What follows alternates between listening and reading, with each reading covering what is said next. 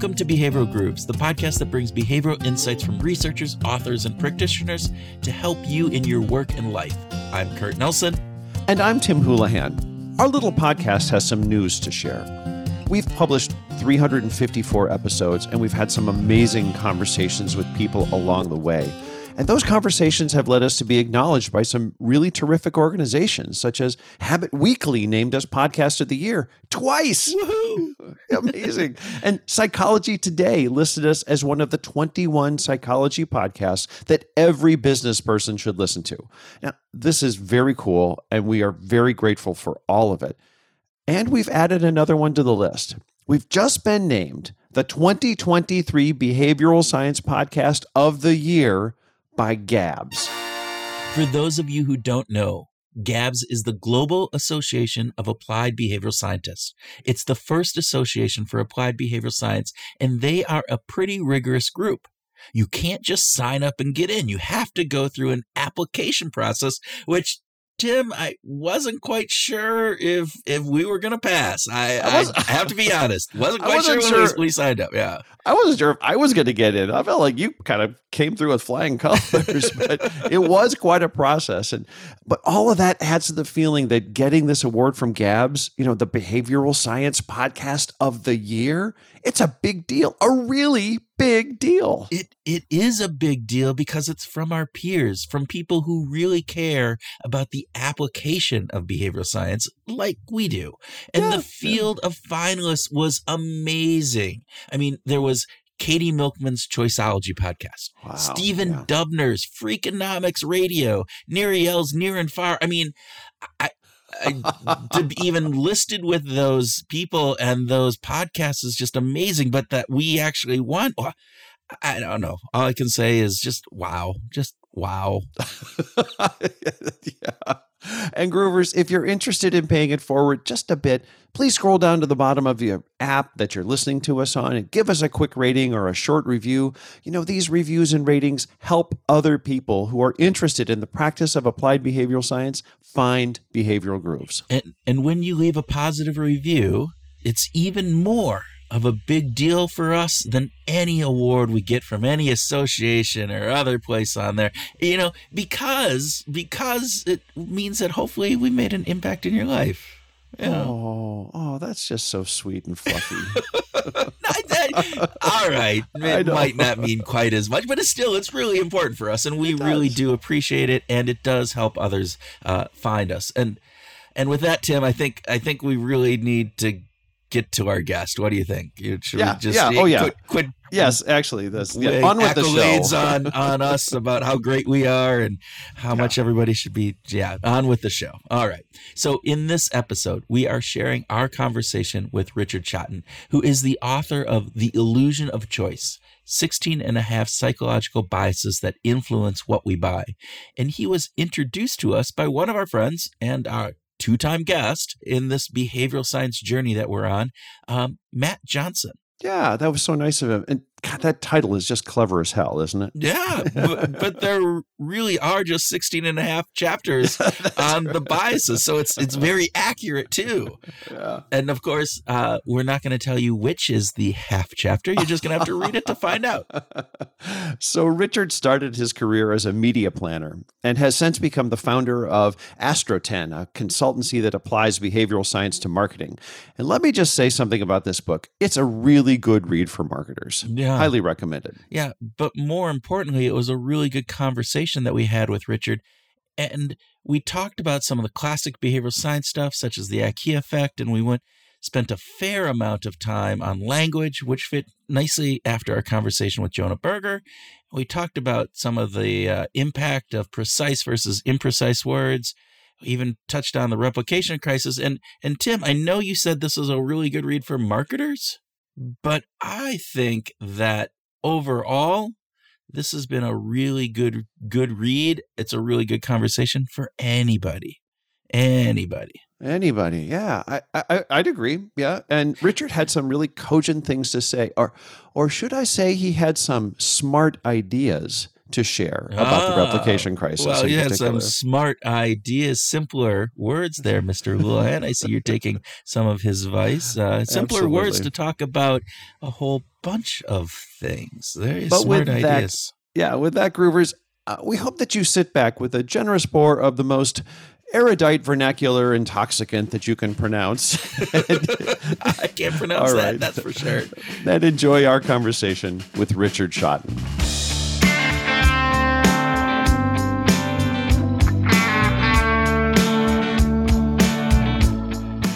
Richard Shotton, welcome to Behavioral Grooves. Very nice to meet you.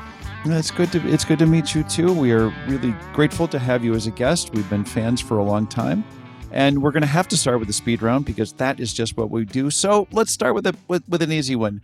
Would you prefer to have dinner with your favorite actor or favorite musician?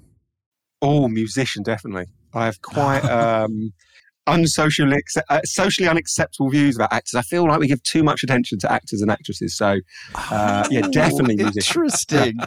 so Sorry. it would be Yeah. a political statement for you to actually not have dinner with an actor. Yes, yeah, yeah, I think so. I think so. I think, um, yeah, All I right, find well, it that's, strange that's at good. the end of TV shows you have credits, but w- w- yeah, maybe I should keep these unpopular views to myself. All right, we'll, we'll, we'll, we'll trans. no one gives you a list of who's made your burger. It, it feels strange that we give certain jobs this uh, acclamation Yeah. and, and not to most jobs. Yeah. Yeah, that's it. That's interesting. Good. good. Well, let's let's point. let's make sure we're not uh, alienating any of your fans because they're going, "Oh, wait, I love actors here," and we'll we'll move to this next one. Uh, and and this kind of goes back a little bit to some of the things that you talk about in your book. So, um, do you prefer German wine or French wine, or does it depend on the music that's playing in the wine shop when you're buying it? Oh, very good question. Uh, I think I prefer French, but I've never done a, a blind test, so I'm probably flying into the blending here. Yeah, yeah. Oh, Fair well, enough. and uh, it's one of our favorite studies we've talked about too. Is just that idea that oh, you're influenced by more things and sub- subtle things than you think, and so we'll probably talk about that as we get Yeah, into the actual conversation here. Yeah. Uh, okay. Third speed round question. Uh, words, concrete or abstract? Which is best for marketers to use to get their brands more That, recognized? no, that's the easy one. That concrete, definitely concrete. Snap. All right, all right, and and and these, you know, we this is this is atypical for us because we're asking like a bunch of questions that refer right back into your Yeah. book, and most of the time we try to just do you know more crazy fun ones, but um, but they were all really good, so we we we added them in. All right, last speed round question, Richard. If you're at a coffee shop, would you rather be awarded a coffee after your 10th purchase or just randomly given a free coffee by at the barista's discretion? Oh, I'm a big fan of be, uh, being rewarded randomly. I think if you're given one after 10, it just feels like a transaction. If you are given one at the bar- barista's discretion, it feels like you know you've, you're particularly friendly or, or nice. You feel rewarded. Uh, uh, why? Why is that? Why, why do why do we tend to feel more rewarded in that random sense? I, I think there because you feel like you have been selected. I mean, the if if I've um, done my part of the bargain and just bought ten coffees and got the eleventh free, that's a commercial transaction. The barista, the brand haven't done me a favor. If I go in, there's no promise of a free coffee. They just give one out from the, seemingly the goodness of their heart. Then you know I feel like I've personally been selected, and I'm probably overconfident about the reasons why I was selected. I love the idea of how you frame that and this idea that I was selected. And uh, again, as we know how our human brains work, we fill in those reasons, as you said. Um, oh, how how can marketers use this? So, and and as you're thinking about this, obviously your book that uh, is is really framed around and built around marketing. But how how do marketers can they use this uncertainty effect? Okay, so so there's um there's a lovely study by Shen and Fishbach where they look into the difference between fixed rewards and uncertain rewards, and in their study they get people to drink I think it's three pints of water through a straw in two minutes, and if people succeed, the first half of the participants are told they will get two dollars, and roughly forty percent succeed in that that setup. Next half of people same challenge, three pints of water, two minutes of straw. But this time they're told, well, if you succeed, we'll flick a coin. If it lands on one side, you get a dollar. If it lands on the other, you get $2. Now, in that scenario, even though the expected benefit of the the challenge is going to be less, it's going to be one dollar fifty on average. People are more likely they are to succeed. They are more motivated to succeed. So you've got of the order about seventy percent of people succeed in that scenario. So I think the argument goes here that it's not just the financial incentive that motivates us to want to complete the task. It's also the excitement of a small gamble. What's interesting from a marketer's perspective, you can take that study and think, well, how do we apply this to our loyalty schemes? Because most loyalty schemes, most reward schemes are very transactional in nature. As you said, you buy 10 coffees, you get the 11th free. You go to a supermarket, you spend £100, you get a pound or a dollar back in, in, in vouchers. Shen and Fishbach would say, well, that's not the ideal setup. What you should do is introduce an element of variability. You know, empower your staff to give out one in ten coffees roughly uh, randomly for free. Don't give 100% of people 1% off, give 1% of people 100% off, or 10% of people 10% off. It's the same mathematical equation, but it leads to a very, very different reaction. There's a small chain of curry restaurants in Britain called Dishoom, and they use this brilliantly.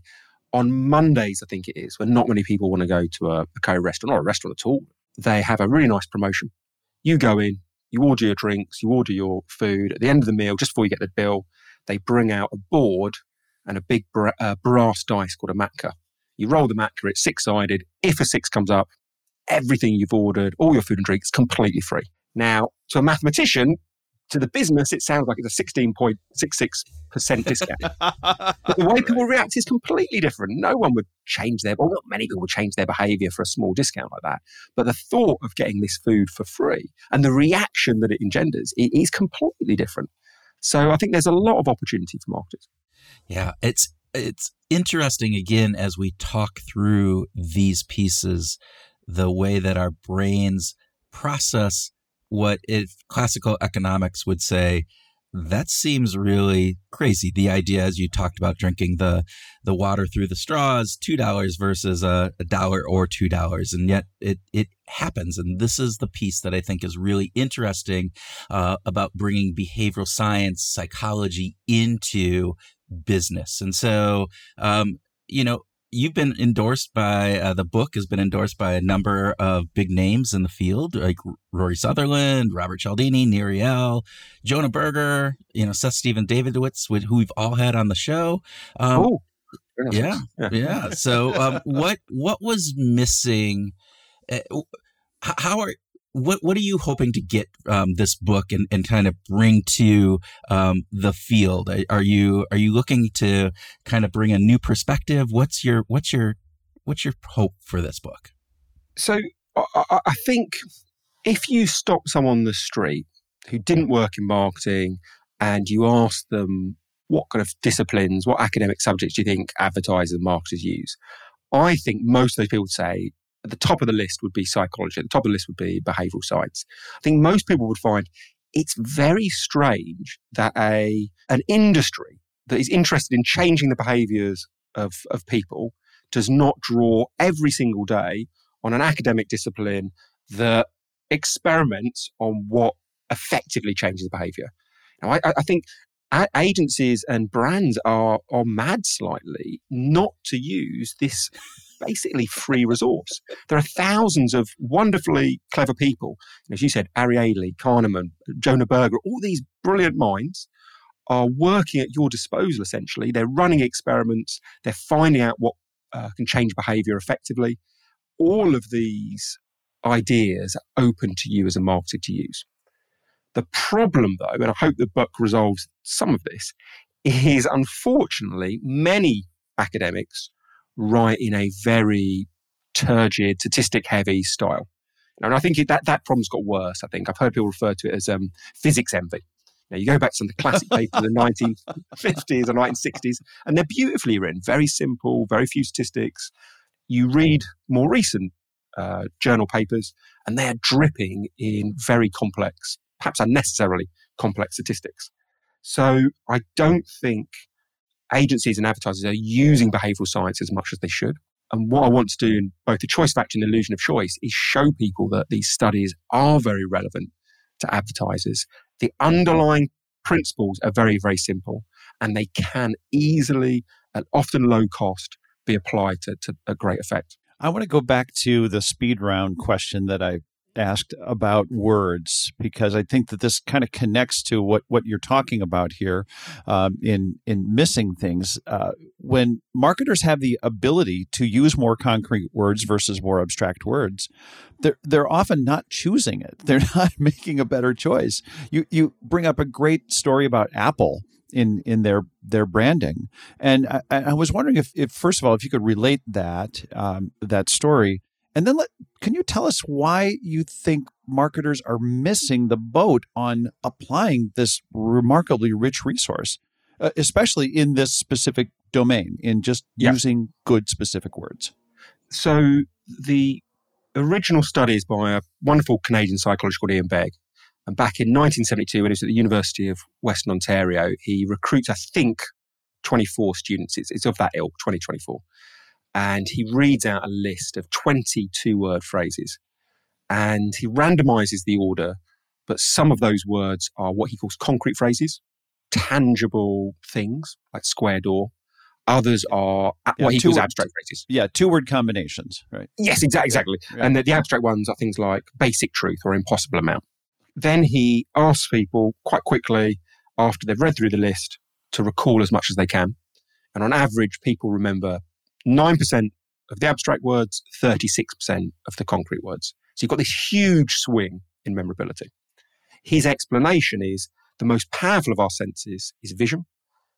If people can picture the thing that you are describing, it's sticky. If they can't picture it, it's very forgettable.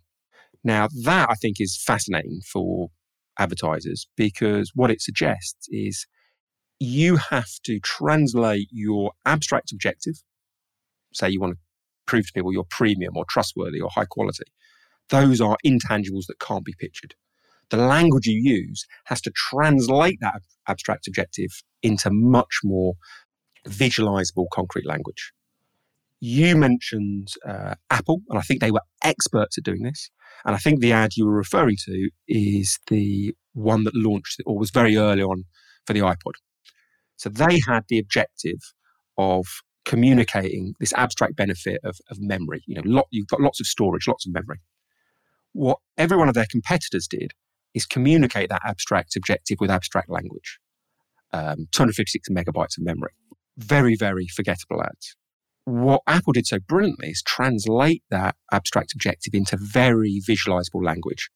A thousand songs in your pocket. You can picture a pocket, and that makes it sticky. That makes it memorable.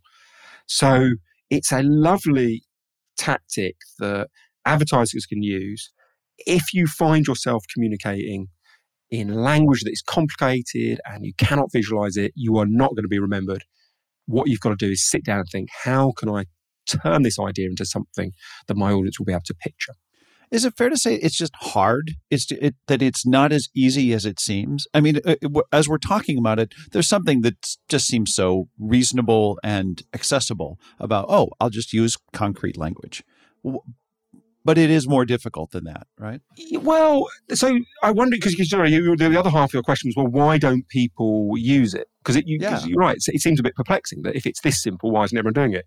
And the reason I mentioned the sample size and the fact it was students as well for the Begg study is one thing that I think puts advertisers off. They hear a study, it's more than 50 years old, it was run on a very small sample, the sample wasn't representative, and therefore their action is ignore it.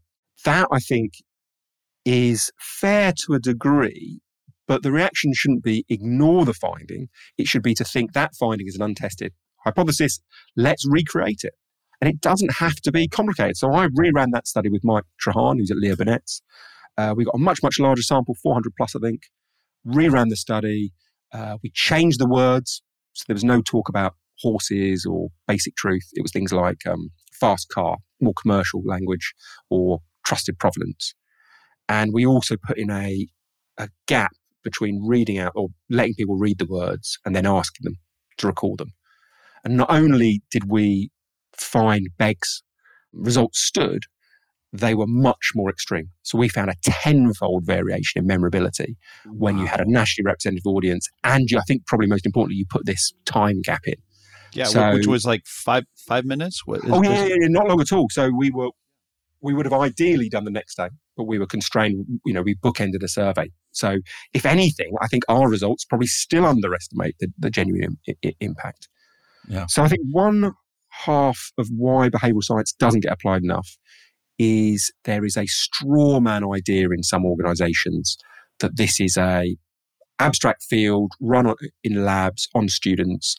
They imagine that the the, the techniques of the 1950s are still used today. And I think a lot of people don't realize that many of these studies have been uh, run in very, very naturalistic circumstances. Yeah.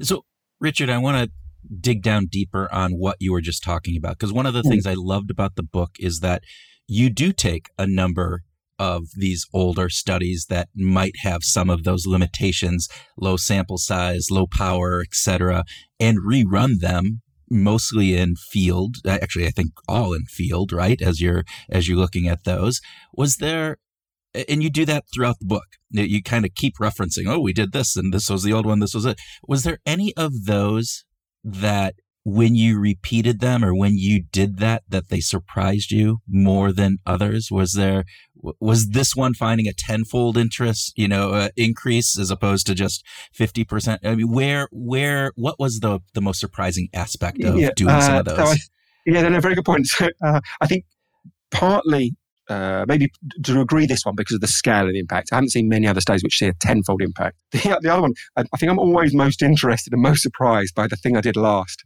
I have kind of proximity effect. Yeah, yeah, yeah, yeah. Uh, yeah exactly. I'm, I'm, I'm very uh, highly recent, recently dependent, if, if that's a word.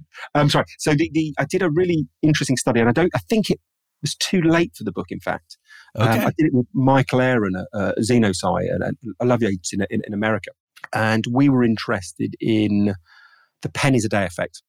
So you've got this finding in charity work where if you ask someone for a pound a day or a dollar a day, they're more likely to donate than if you ask for $30 a month, even if the condition is you have to pay a pound every day. I reran that study around what I would call temporal reframing for commercial okay. brands in the choice factory. Um, and we found the result held. But then last year, we began to wonder well, not every brand sells over time. Some brands sell in volume. Would you see a similar effect if you talk about the unit price rather than the total price? Mm. So, so the study we did, 282 people, uh, all told around about Sierra Nevada Pale Ale, $18.99 for a 12 pack, and they're all asked how good value so they think that 12 pack is.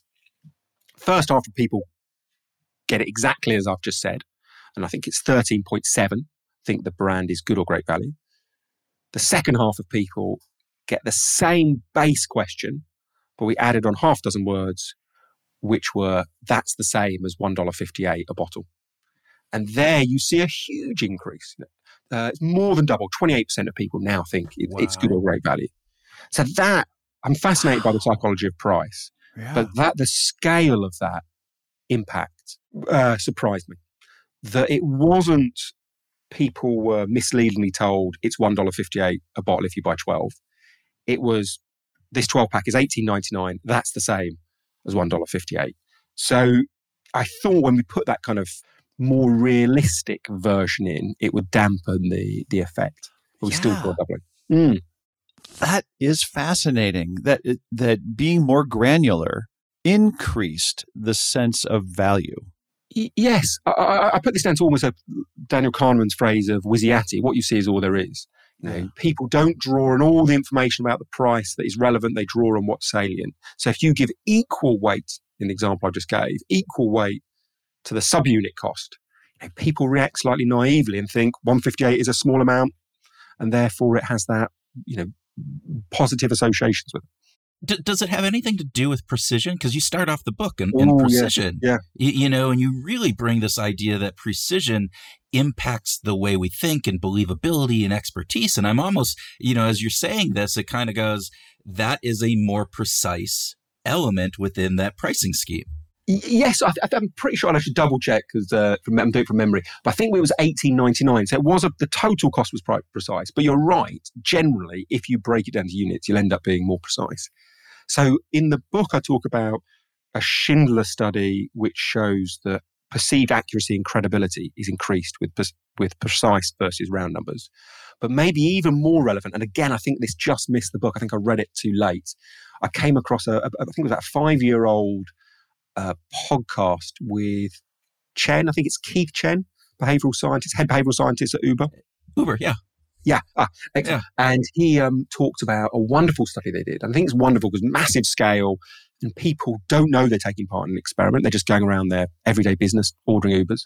And he talks about an experiment where people were randomly dropped into a, one of two, say, groups. Some people saw a surge price for 2x, some saw a surge price for 2.1x. And what he showed was that people were more likely to accept the 2.1x price rather than the 2x price. So, as you say, contrary to what a classical economist would predict, you can increase the price because it has this aura of precision, this aura of being better value. People are more likely to accept it. And I love that because the original work around precise prices by Janiszewski and Uy was in a slightly convoluted lab setting.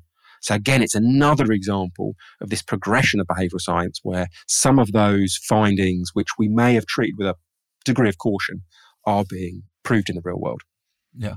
Richard, can you tell us a little bit more about, uh, you kind of briefly talked about the, the reason that um, is kind of hypothesized why precision is important. Can you expand on that? Oh yeah, so so I think there are different arguments for credibility and accuracy, and then different arguments for why a, a price feels better. So in terms of accuracy and credibility, the study there was Schindler back in 2006, where he recruits a group of people, shows them all an ad for a deodorant. And some people see a claim that the deodorant reduces perspiration by 50%. Some see a claim that it reduces perspiration by either 47 or 53%. And he shows that the group that see the precise claim, there is a 10% increase in accuracy, a 5% increase in credibility. Now, the explanation for that is that over time, people learn from their experience in life that if a communicator is talking in generalities, they generally don't know what they're talking about. If they are talking in specifics, they're more likely to know. And, and I always think there's a nice um, personal example you could put here. You know, if someone put you on the spot now and said, "How old's your sister?"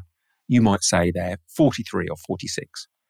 If someone said, "How old is that bloke that lives five doors down in your street?" that old guy who lives just around the corner, you'd say they're in their 60s, they're in their 70s. So we tend to gravitate almost naturally towards this precision if we know what we're talking about. But if we are uncertain, we broaden the scope of our language. And I think over time, people fuse that connection, they learn that connection. So we assume we hear a precise number, it must be accurate. Uh, we hear a general number, we, we are starting to, to doubt the communicator. So that's Tim, that one just, part. Yeah. Yeah. Yeah. I was just going to say, Tim, that just means that we, we are viewed as really imprecise and, uh, you know, the generalities that we always bring up. So sorry, listeners. Uh, we, we are not style. the precise people that you, you want to be listening to. We do know our stuff. We just can't remember it. So there you well, go. I, I, I, I wonder how uh, the precision sort of. Uh, I'm getting back to words because uh, you brought up uh, Danny Oppenheimer's uh, oh, yes, study yes, about um, uh, who, by the way, just have to uh, shout out to Danny because he was a guest on our our podcast as well. But um, but you know this this idea of using the simple versus verbose jargon, and that it it, it was sort of a counterintuitive result right that that uh, rather than than thinking that the more intelligent people were using all this verbose jargon that uh, that actually those who the, the the simpler version increase the perception of intelligence. Can you expand on that a little bit? Yeah, that's a great one to talk about. Uh, partly because it's uh, one of the rare examples of an academic paper, the title being a bit of a joke. So the oh, um, oh, he is. Oh, the title yeah. is great. That's totally yeah. Danny. Yes, yes. Yeah, I think it's consequences of erudite vernacular utilized irrespective of necessity. Colon. yes. Dangers of using long words needlessly. So yeah, no, I think he deserves a, a, medal for coming up with, with that that title. That's brilliant. Um, yes, yeah, so, he, I think he got an. I think he actually won an Ig Nobel award. Oh, f- f- for that he was, you know, he, you know, there's the the Nobel Nobel yes. Prize, but there's the Ig Nobel uh, as well. The the the counter factor, counterfactual yeah. of it. And, and, if I remember right, he was actually awarded an Ig Nobel or Ig Nobel award. I mean, uh, I'm never sure. Is Ig Nobel? Is that are they trying to criticize you, or is it actually a slight badge think, of praise. It, it sounds a bit crazy, but actually underneath there's something important. There. Yeah, is it? Yeah, yeah. Okay. It, it's the latter. It's the latter. They're, oh, they're, they're not. It's not. They're not saying this is bad. They're actually saying okay. this is yeah. Very good. Okay, but, but yeah, sorry, sorry. Because um, I think if if people do speak more simply in um, in business, it would be a massive boon to to, to all of us. So yeah, this, the study that he does is a lovely one. So he gets um, abstracts of academic studies, uh, which are often written in a verbose, unnecessarily complicated style. And he shows those abstracts to a group of people and they rate the intelligence of the author. Then he takes that same abstract, shows it to another group of people, and but but he has altered the abstract slightly. He's taken out the unnecessarily complicated words and put in simpler replacements. Now, when that group rates the intelligence of the author, it's something like a 15% ish, I'm not 100% sure here, a 15% improvement in terms of their ratings of intelligence. So, as you say, quite a surprising finding that actually we tend to uh, assume that if someone has written simply and clearly, they are more intelligent than someone who's written in a verbose style. So, I wonder if there's an element here of you start off with knowledge of being kind of simplistic. Then, as you learn a little, you begin to overcomplicate things. And uh, ideally, as you get better and better in your field, you begin to be able to translate it into kind of simpler language. So maybe people pick up on that that slightly. But there is a great, again, learning there for marketers in that so many marketers, especially in B2B, especially in serious subjects like finance or health, they communicate using unnecessarily complicated words. I think the problem here often lies with the generalist marketer. Every copywriter, or most copywriters uh, who are, are good at their job, they know the importance of simplicity. But the language they have to defend that simple writing is often, um, or that evidence that they have is often evidence that might work on them, but it's not going to work on a generalist marketer or a, or a finance director. They might quote, for example, you know, a dictum from Orwell along these lines of, you know, always use the kind of basic English rather than the complicated, you know, Latin derived words. But the problem is that's what would influence them. It's not what would influence a logical, rational thinker. So I think if copywriters know about some of these experiments, they can use the experiments to defend the principles that they already hold dear. And that, I think, is sometimes a really powerful use for advertisers and marketers. It, sometimes behavioral science tells us really counterintuitive things. Sometimes it tells us things that we already believe in, but we're unable to defend in a, in a bureaucratic organization. And if you take a peer reviewed paper and you take people through, here's the author, here's the date, here's the methodology, here's the results, I think it has this wonderful power of switching the conversation from should we communicate simply to how you know, what are the actual words that we're going to swap? What's the, what, how are we going to be simple? Two of the chapters in your book, right after each other. Um, I, I, I love this. Is chapter two is called "Make It Easy" and chapter yeah. three is called "Make It Difficult." So, right. help us understand, Richard. How, how can both Which of these it? be true? You're at one point saying "Make it easy," and then the other part you're saying "Make it difficult." Help us help our listeners understand that you're not just some crazy guy out there you know taking whatever's out there. There's, yeah, there's some yeah, real yeah. real stuff behind that. I, I think so. I, I, can tell you just just reading the chapter headings might seem slightly contradictory. But um, I, I try and make the argument that to begin with there are an awful lot of studies that show if you want to change behavior removing friction can have an outsized effect. What's really interesting in fact is you think probably the two most respected behavioral scientists, Richard Thaler, Daniel Kahneman, on separate occasions when they have been asked what's the single biggest thing that they've ever learned about this field, they often reply with a very similar answer make it easy. So you've got this um, body of work, people like Bergman and Rogers, um, showing that if you take a small bit of friction out of the customer journey, you tend to have an outsized effect. So there's a whole chapter around some of the, the nuances of that. But then I follow it with another chapter, which is seemingly um, disagreeing with it, which is make it difficult. But one of the studies I draw on there, for example, is Dan Ariely, Michael Norton, and the IKEA effect.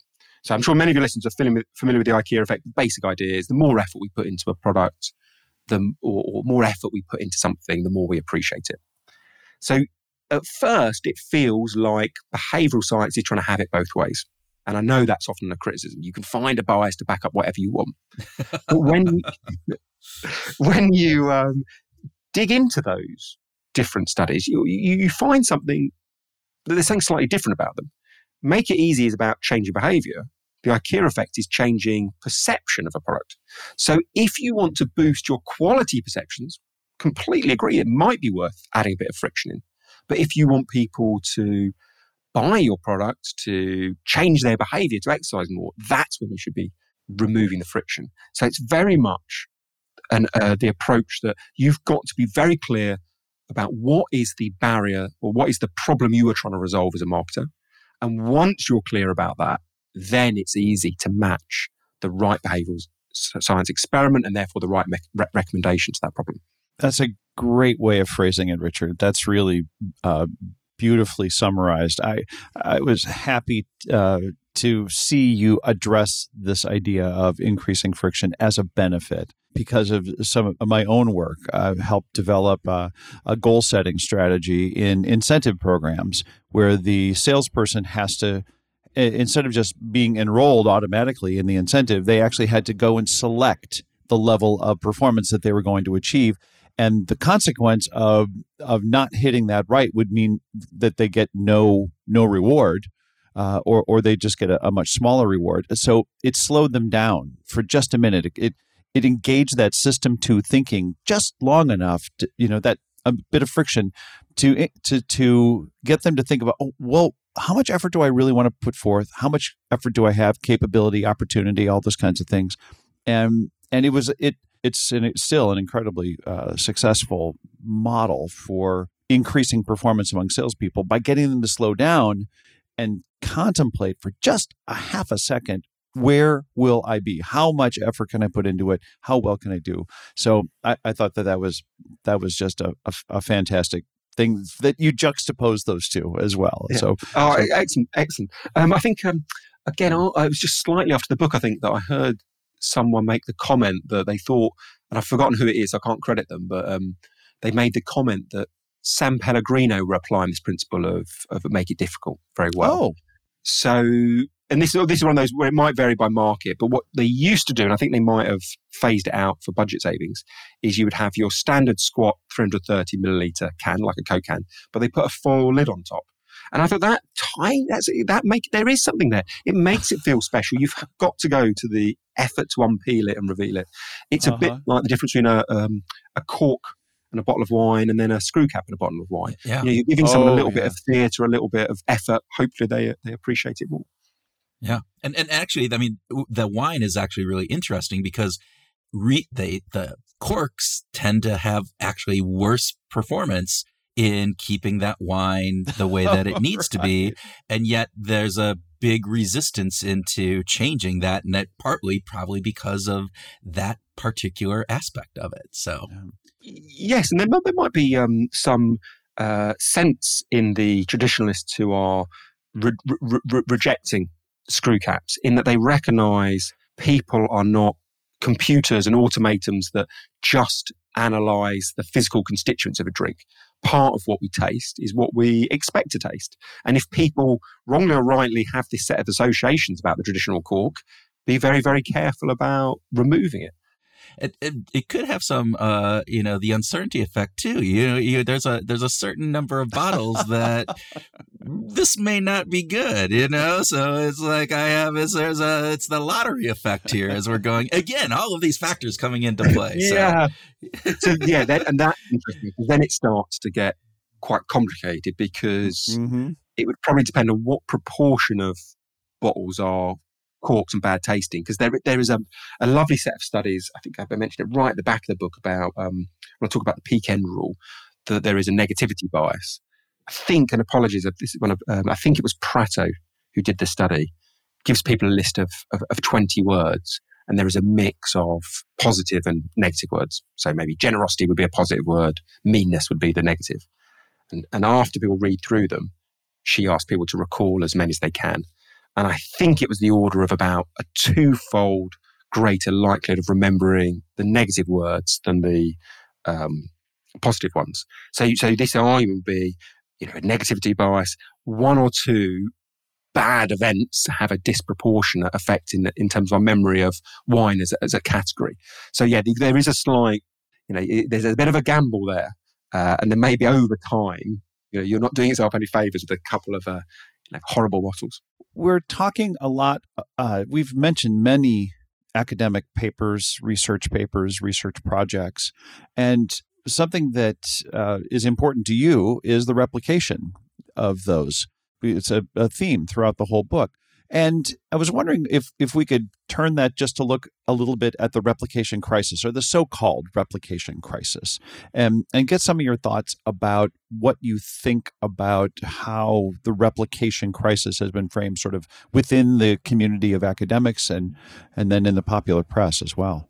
Yeah. So I think there's two interesting parts about the, the replication crisis. The first of all is the project of rerunning studies is a very, very valuable thing. And if some of those studies, existing historic famous studies, are found no longer to work, it is much better to know that than not know it. So I think, Tim, you mentioned this at another another occasion that the word crisis is maybe um, the wrong word. It, it's a very loaded negative word. Very much. So. That some studies don't uh, robustly replicate is not a problem in and of itself. It's only a problem if people keep on referencing and reusing debunked studies. So I think there's that that's one really important area because many marketers use the replication crisis as a stick to beat behavioral scientists with. But the irony there is marketers, especially a lot of the data sets that we use in, in Britain, you know, many of the very famous research um, projects that have been created have never even been rerun or, or there's been no attempt at replicating them. That is a far, far worse situation because you don't know whether you have a bogus finding or not if you haven't tried to rerun it. Much, much better if you rerun lots of studies and then you purge the field of those studies that aren't, aren't worthy. Yeah. I want to go uh, uh another I'm going to switch this around. So in, in one of the, the components that you talked about, you talked about freedom of choice, the idea of reactance is a topic in the book, and you have a tip, avoid overly assertive messages when communicating with your loyal customers. And, and I know that you're focusing in on marketing, but I do a lot of internal work within organizations and employee things. And I would say that is the same aspect when you're communicating with employees is sometimes that we overly, uh, you know, take some of this. And I want wondering if if you see the insights that you get from this book are they applicable across other domains outside of just marketing, particularly as it relates to uh, internal employee communication and, and kind of the work in, in inside of companies? Oh, that, so that, that's a great question. I think, firstly, the point you make around people who really like a brand are more likely to react poorly to authoritarian, pushy messages. I've never thought about it the way that you just mentioned it, but I think you're absolutely right.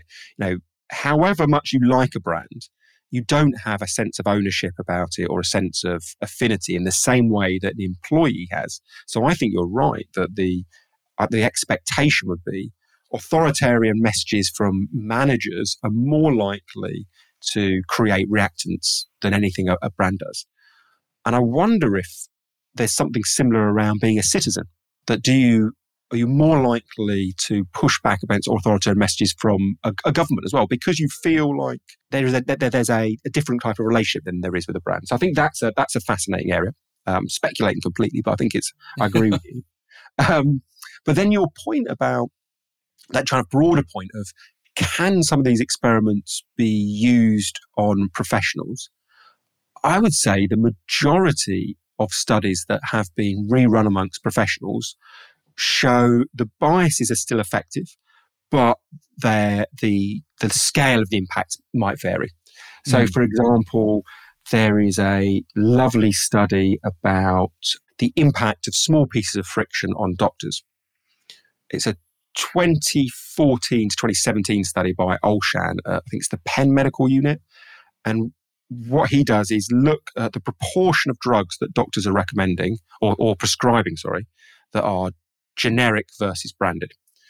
And in the first half of the study, there is a drop down menu on the prescription um, interface, and the doctors get the branded drugs first, and then beneath them, it's the generics. And in that setup, 75% of the drugs recommended are generic. I think it's 2017 ish. Towards the end of the study, they flip the interface.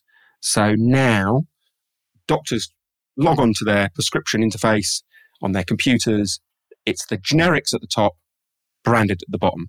So now, if you want to get a branded medicine, it's an extra two or three seconds of effort. You would think for a rational, uh, considered decision maker should make no difference but it does. And they're doctors, and you're thinking, oh, you, this is not. You're not. You're, you're yeah. going. All right, they are experts in this field. They should know, have an pr- opinion. Anyway, keep continuing. Yeah. sorry, no, no, no. You're absolutely right. It's a very good point to emphasize. They are doctors. we're not talking about estate agents or media planners or clothes right. where you know we, you know, have a, you know, there's a. Right. We haven't taken a Hippocratic oath. This is a group of people who are highly right. intelligent, probably have a real strong self identity about being rational, logical decision makers. Yet, when there's that flip, when it's slightly, slightly harder to order a, a branded drug, the proportion of generics goes up to 98%. So it was 75, now it's 98.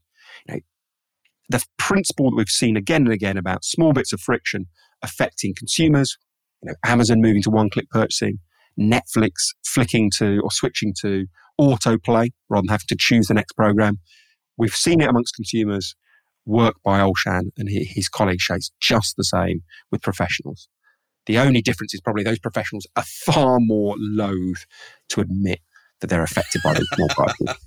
Yeah. They are. I, the, yeah. My personal experience with friends of mine who are physicians, uh, they reject that outright. They're like, "No, yeah. that, that that's not me." I'm like, well, it's you. it's it's all of us. By the way. Yes, yes. This um, is yeah. Behavioral science is a sort of human nature, not consumer nature. Yeah, yeah. Richard, we, we did talk a little bit about uh, Apple and their uh, thousand songs in your pocket comment earlier, which is pretty fascinating. Let's zero in on an imaginary state where you get to put two songs in your pocket or two artists in your pocket, and you get to be on a desert island for a year. What two Ooh. artists would you put in your pocket? That's a great question because I think the desert island for a year, you'd want someone with uh, variety. So I think I'm going to go. David Bowie would be the first and obvious choice. I think big catalog, like lots of variety. Yeah, yeah. And Ziggy Star, two, two of my favorite albums. I think they've been they're amazing.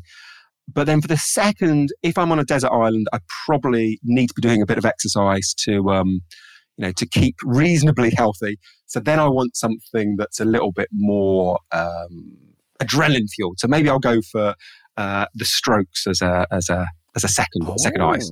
Yeah. Okay. Okay. You did. You didn't bring up uh, uh, the Verve. Uh, I, ah, no, I didn't bring up the Verve. I'm a, I'm a big fan of uh, Richard Ashcroft and the Verve, but uh, yeah, they that they they would be equally equally good. Yeah. Oh, but I think okay. I'll go for the Strokes and David Bowie.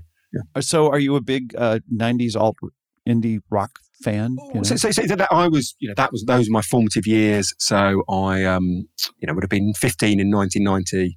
So yeah, a lot of my youth, I was went saw Primal Scream and um, I saw uh, the Strokes when they did uh, "Is This It" album at, at Brixton Academy. So yeah, that, that was that kind of music I liked then. And back in the nineties, I would have just listened to that kind of music: Cure, Wonder Stuff, Stone Roses. What has changed though, and what I love, and why I think Spotify is one of the greatest ever inventions, is it encourages experimentation. So I, as a 15 year old, would never, ever have listened to heavy metal. I'd never listened to rap. I would never listen to country and western. Whereas now I've got into John Prine. Uh, I like Public Enemy. There are Heavy metal, maybe less, but there are a couple of songs that I like. Yeah.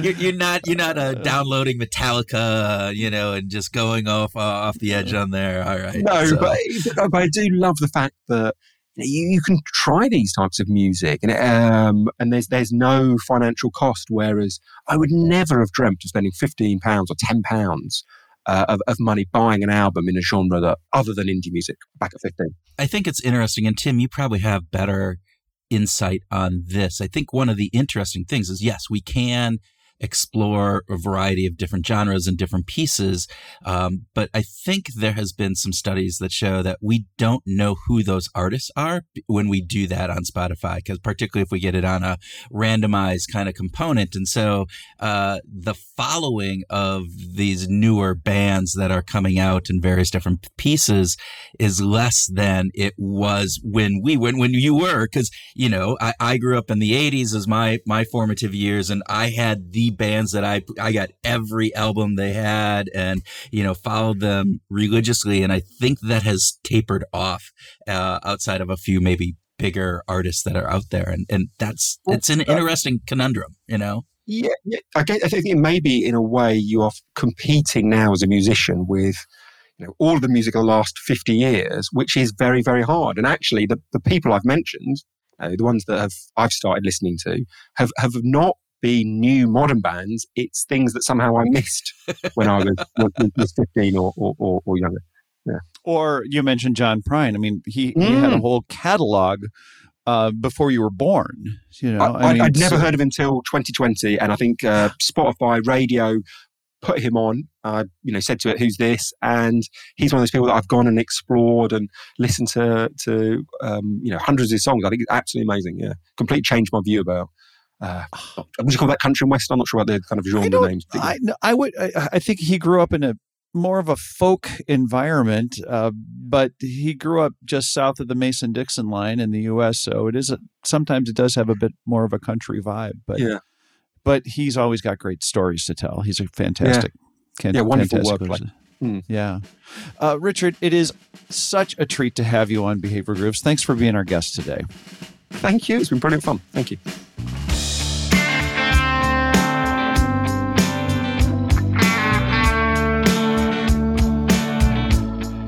Welcome to our grooving session where Tim and I groove on our discussion that we had with Richard, take a deep dive into some topics, and talk about whatever else comes into our very concrete and accurate and specific brains. Yeah, let's do that. Let let's absolutely let's focus on the importance of avoiding abstract language when we have the opportunity to be more specific and concrete. Well, let's not let's not just a, no.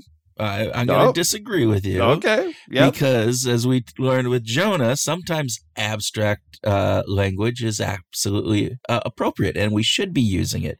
We just need to use our concrete, accurate words in the appropriate manner at the appropriate time, like at Yeah. 8:45 or whatever in the morning when we're doing this. Well, give it. Let's let's talk about what's a good time. When is it appropriate, or when's it really good to use that very specific and concrete language So- compared to more abstract language? Yeah. So th- as Richard was talking about, right, when we we use concrete, accurate, specific language, what that does is it creates this perception that people trust that information more, right? They also remember it more. And so anytime that you are trying to build trust and heck, make sure you get a specific memory kind of going, uh, in a product, if you're talking about price or various other things, it's often better, but it also requires more processing and various different things, which is part of the reason why it's it's memorable. So if you're looking at pricing situation and it is a emotional buy or at the counter as you're leaving, you know, the the shop, uh two dollar candy dollar candy bar might be better than a dollar ninety nine candy bar at that point because it Mhm. just is an emotional. It's it's less concrete and it's just easier to do. So there are there are reasons that when again you use more abstract, it's like getting people to think larger. And again, as we talked about, I think it was with with Jonah or did was Richard. I'm getting these confused. You know, Uber can talk about it's an app that gets you from point A to point B, but when you're going out to kind of investors, you want to have them think about changing the landscape of uh, Right. you know context yeah. context matters very much so which i i think it was really interesting uh when we uh, and again i'm i'm uh, conflating the two conversations as well but the difference between 250 megabytes worth of storage for for music and a thousand songs in your pocket right like so we have this very concrete 250 megabytes and then we have something that's going to be a little more relatable with a thousand songs in my pocket which is also very concrete. So this is this is I this was interesting. This was with Richard, um, and so this idea that you know when Apple came out with their what was it? ipods iPods. Thank you. I can't even remember what the name was, right? But when been so they came out with iPod, that marketing thing about a thousand songs in my pocket, I was again, as Richard was saying, really, really good because it was concrete. 250 megabytes is also concrete, very concrete right? Yeah. yeah. But I don't know what 250 megabytes relates to for me. I know what a thousand songs in my pocket does. And all of a sudden, I can remember that, right? So 250 megabytes is accurate, it's specific, but it doesn't mean anything. A Yeah. thousand songs in my pocket is concrete and it means something. And I think that's the piece that's really important. Apple used that model of the number of songs that an iPod would hold for many years. I, I was impressed to see how they used it as a comparative uh, measure. So that as they came out with new models, they said, "Well, this one holds five thousand songs, and this one holds ten thousand songs." And as you as you increase the amount of memory, it wasn't they didn't express it in megabytes or or some kind of uh, standard uh, scientific memory tool. They expressed it in the number of songs, Right. and th- I think that was a really effective uh, marketing message that they carried on for, for several years. Now, when they got into iPhones, everything got conflated because the phone does so many things. Right. So, uh, so it, it lost its it lost its vigor, right. And and, and it which I- was fine. which is fine. It's really interesting when we think about that, though, because again, when Apple did that, they didn't have behavioral scientists on the on their advertising team and No, marketing no. team to say, "Oh, we're going to use these concrete because this retain, you know, because of." Uh, uh, big Uh, yeah, study yeah. from 1973 that talks about the uh, imaging integration of recall of words uh, that I read in the Canadian Journal of Psychology, uh, and that uh, you know uh, what is this? Nine percent of abstract words versus thirty-six percent of concrete words are remembered by people when they're doing this. No, they they don't. Did you like how I changed my voice there? I like that. Yeah, you should do that all the was time. Trying to be that. you sounded much more credible, more re- more relatable as an authority figure. Yeah. that would be. I, that's another interesting study that could be done. Like how Oh, voice in in info. What am I? What's the word? I want to- Informed us, yeah. Yeah. Informs us, influences us, Uh, no, inflection. improves I was us. going to say. Oh, Um, okay. it had the I part there at the beginning. There you go. Informs, inflection. Yeah. You know. All right, we we we digress. Let's also talk about uh, friction, and uh, because friction is a great story of Richard emphasized the idea that it's not always about reducing friction. That there are times there are there's contexts in which adding friction can be a really important thing, and I thought that that was a really good point, especially for marketers uh, and and HR professionals. This I just felt like this was a, a masterful comment to make, an observation. Yeah, and we've talked about this before. This idea that if you are working in business, whether it is in marketing, advertising, pricing, whatever it would be, or inside of an organization, that friction in and of itself, Roger Dooley will talk about this, right? And is this idea that Yeah. most of the time reducing friction is what we're trying to do. We're trying to make things easier. But, and it's a big but, we have to be very cognizant about when we want to add friction and when we need to slow things down, Right. when we need to, you know, and, and I love the San um, Pellegrino can example, right? That by adding friction, it changes the perception of the drink cleanliness yes. the the desirability obviously they must be this must be high end because i have to mm-hmm. do this extra step and those are little things that we don't always we don't take into consideration and i think it's really important. Luxury brands have done this for a long time. Uh, you, don't just like buying a yacht not like i have any personal experience but i've i've, I've noticed the like but my well, friends have all bought their yachts and I, well, the last yacht that I bought. No, no, I've never bought one, but I've I've been interested in the way that they market their products and and you you don't just pick up the phone and call them or send them an email and say give me a quote. You know there's a there's a process that you have to sort of demonstrate you're you're not just serious about it but you're qualified ah. bef- before they have engage in a serious conversation. There's some vetting that that goes on and that adds to the perception of the quality of the product. Yeah you know it, it just increases that.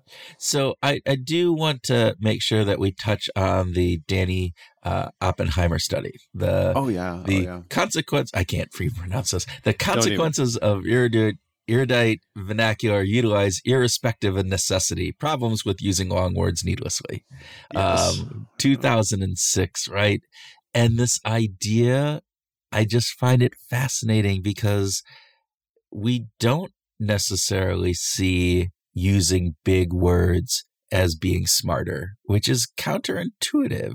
And I just love this. Yeah. It is. It's it's pretty great. And I, I, I did check. He did win the 2006 Ig Nobel Award in uh, literature for that for that paper, by the way. So that was that was pretty great. Uh, and and for those of you who don't know, the Ig Nobel Award is given by Harvard by like very bright Harvard professors when they see an opportunity to sort of lampoon the Nobel Prize, basically. uh, so, uh, so he did win. But yeah, this uh, this it, this counterintuitive uh, result and uh, observation is something that marketers and HR departments can put to use. They can start thinking about the kind of words that they're using when they're writing emails for their executives, for instance, to announce a back to work plan uh, or something like that. Simpler words are, are going to not just appear smarter, but they're going to be more effective for people to take action from. And again, using concrete words uh, that are appropriate and relatable, all going to help. Yeah. All right. Um, I am. Uh, I, I'm ready to to go out and and buy a coffee, and hopefully it'll be a free one. Um, what do you think? It depends on whether or not your barista is going to, you know, give you a little, uh, you know, bonus on the side for no, you know, for no charge, you know, a little extra this or that, or is it going to require you just to buy 10 get one free well let's talk about you've done work with Ran Kivetz and your favorite study on coffee oh, free yes. stuff which one is this yes it, it so yeah so Ran did this uh wonderful study that you and I have talked about a lot. A lot. I, I use it way too much, but yeah, I love it. But but it's so great. So uh, Kivetz went to the uh, the coffee shop at Stanford and got them to uh, agree to have two different kinds of cards for a loyalty program. One was your standard buy 10 get one free and the other one was buy 12 get one free, but the first two are on the house. And so what he was re- he wasn't he wasn't um, testing randomness so much as uh, he was actually testing and sort of proving out Clark, Clark Hull's illusionary progress toward the goal effect. And this is a wonderful thing to, I think, that marketers underutilize, right? Both of us, I, I think you'd agree with that, Kurt, that it's underutilized in the world. Right. This um, idea that progress. So, so the result of that study was all right, both both if you got the 10 punch card or the 12 punch card it didn't matter because you still both had to actually buy 10 coffees or 10 drinks to get the free one. But what that study showed is that because there were 12 and you had two pre-punched people felt like you were making progress towards that goal yes, that yes. illusionary goal progress that clark hull talked about and thus you were more motivated to to get those punches and on average it was almost three days faster. Is twelve point one days versus fifteen point something. I forget. Don't quote me on the exact, but it was almost Mhm. three days faster that they redeemed those cards, which is Yeah. again, it's 10 punches, both of them. You need 10 punches on both. It shouldn't matter, but that's not how our brains work. Yeah. And and this also goes so going back to randomness, which we were talking about with with with Yeah, Richard, right? Yes. This idea of a variable ratio, this reinforcement of rewards on a variable manner, it'd be very interesting to see like again if maybe you had a a, a loyalty card that came in, you swiped it every time, and it was just a random, you know, and boom, hey, this Yeah, time I yeah. get a free, I get a free one. But we don't use that variable reinforcement even inside of organizations and in the rewards and recognition world that we work in. Right? It's uh, it's there. Yeah, I, I- I couldn't agree more. And, and the variable reinforcement goes back to B.F. Skinner. He was he was the one that actually coined it. And again, we have our issues with Skinner. Oh yeah. And at the same time, he did some really great work. And uh, the variable award uh, reinforcement model is very powerful. I think I think that they he stated that it it produces high, steady rates of response. Yeah. High, steady rates of response. I mean that that's a really telling thing. If you want someone to do a behavior over and over again, consider this variable ratio reinforcement model. And uh, uh, again, inside the organization, customers, we've got to test it. We got to put it out there. Yeah, I mean, you could use it in a peer-to-peer program where, hey, peers, peer-to-peer, you recognize somebody, and it's just a standard recognition. Hey, great job, Tim. Thank you for all you do. Uh, but hey, one out of every you know thirty times I do that, or ten times, or whatever the ratio is, you know, the person I'm recognizing gets a huge award, or I get a, an, a, an award for giving that recognition, and Yeah. that can really change that. I will caution. Um, I think United Airlines did this. I think they must have read some of this research somewhere, but they took away a program for gate agents and the people that are getting the planes ready to fly off on time. They had had a award that was in there that hey, you know, over the course of a year that that gate agent and others could probably maybe earn a few hundred to maybe a, a little over a thousand. Top earners were making maybe a, a little over a thousand. So not a ton of money, but For relative good for good performance on the job. on, on making sure that the the planes got off on time, right? And so the however they did on on doing that, and they replaced it with this instead of like a you're you're you know getting every time a plane goes off on time you earn an x amount. It was you got this uh, entry into a lottery and the lottery was you know one person was going to win a hundred thousand dollars and 10 people were going to get a mercedes-benz lease for a, a year and it backfired immensely. But why did it backfire? why do you think? It backfired because the employees didn't like it. right and, Yeah. and but the employees didn't like it a because you took something away Loss so it's aversion. a loss aversion Yep. but b it also is this element where again many of these people we're thinking well $500 $700 a $1000 probably not all that much but that was a pretty consistent amount of of money that they had become um, Used to. accustomed to, and Yeah. used to uh, and so we have to be very careful about how we implement these types of programs it should be an add-on and not Yeah. a replacement so Yeah, good. I, I just wanted to point that out that in and of itself, the concept may not have been ideal, but it wasn't awful. right Uh, the way that they executed it was pretty pretty poor. Yeah. So, So, all right, we've Okay. gone way too long already, Tim. I'm sure there's a bunch more that we could talk about, but but those were the high points for me. Yeah. yeah. I think me, me too. Uh, could I also just say that there was a comment that you made near the end of our discussion, and this might be a little bit random. uh, Okay. to, to say this, but it was about music and how hard it is to follow bands today. You you know we were talking about how Spotify sort of brings so much new music to someone that it's really hard to just get to know a band. Uh, Spotify doesn't tee up the same band every time you listen, right? They're they're kind of adding friction into really digging into a particular band's catalog. Yeah, So- and, and and you know it's hard to listen to an album. I mean, I, it, yeah, as much as Yeah. you would like to maybe listen to an album from start to finish, it's hard, and it makes it makes sense that you know Spotify picks only the most popular artists that are getting big followings, and if you're not in that top tier, well, you know, I'm sorry, Tim, but uh, you, you know. You, Not you're not gonna get raised up into into most people's playlists. So No, no. But we are in the top tier of behavioral science podcasts. oh, nice. Yes. How about that? Yeah. And we just so uh, thank you to all the groovers uh, who helped us get there, and thank you to Gabs. yeah. Thank you. Thank you. Actually, thank you to everyone. Thank Yeah. you to Gabs. Thank you to all the people who listen to this on a regular basis and for voting for us and for just taking, um, just listening. We, we, we do Yeah. really appreciate it. And we hope that you can take and apply some of the insights from this episode and Richard's conversation, or any of the conversations that we had with the many great guests that we've had in our 354 episodes that we've done and we hope that this helps you go out and find your group.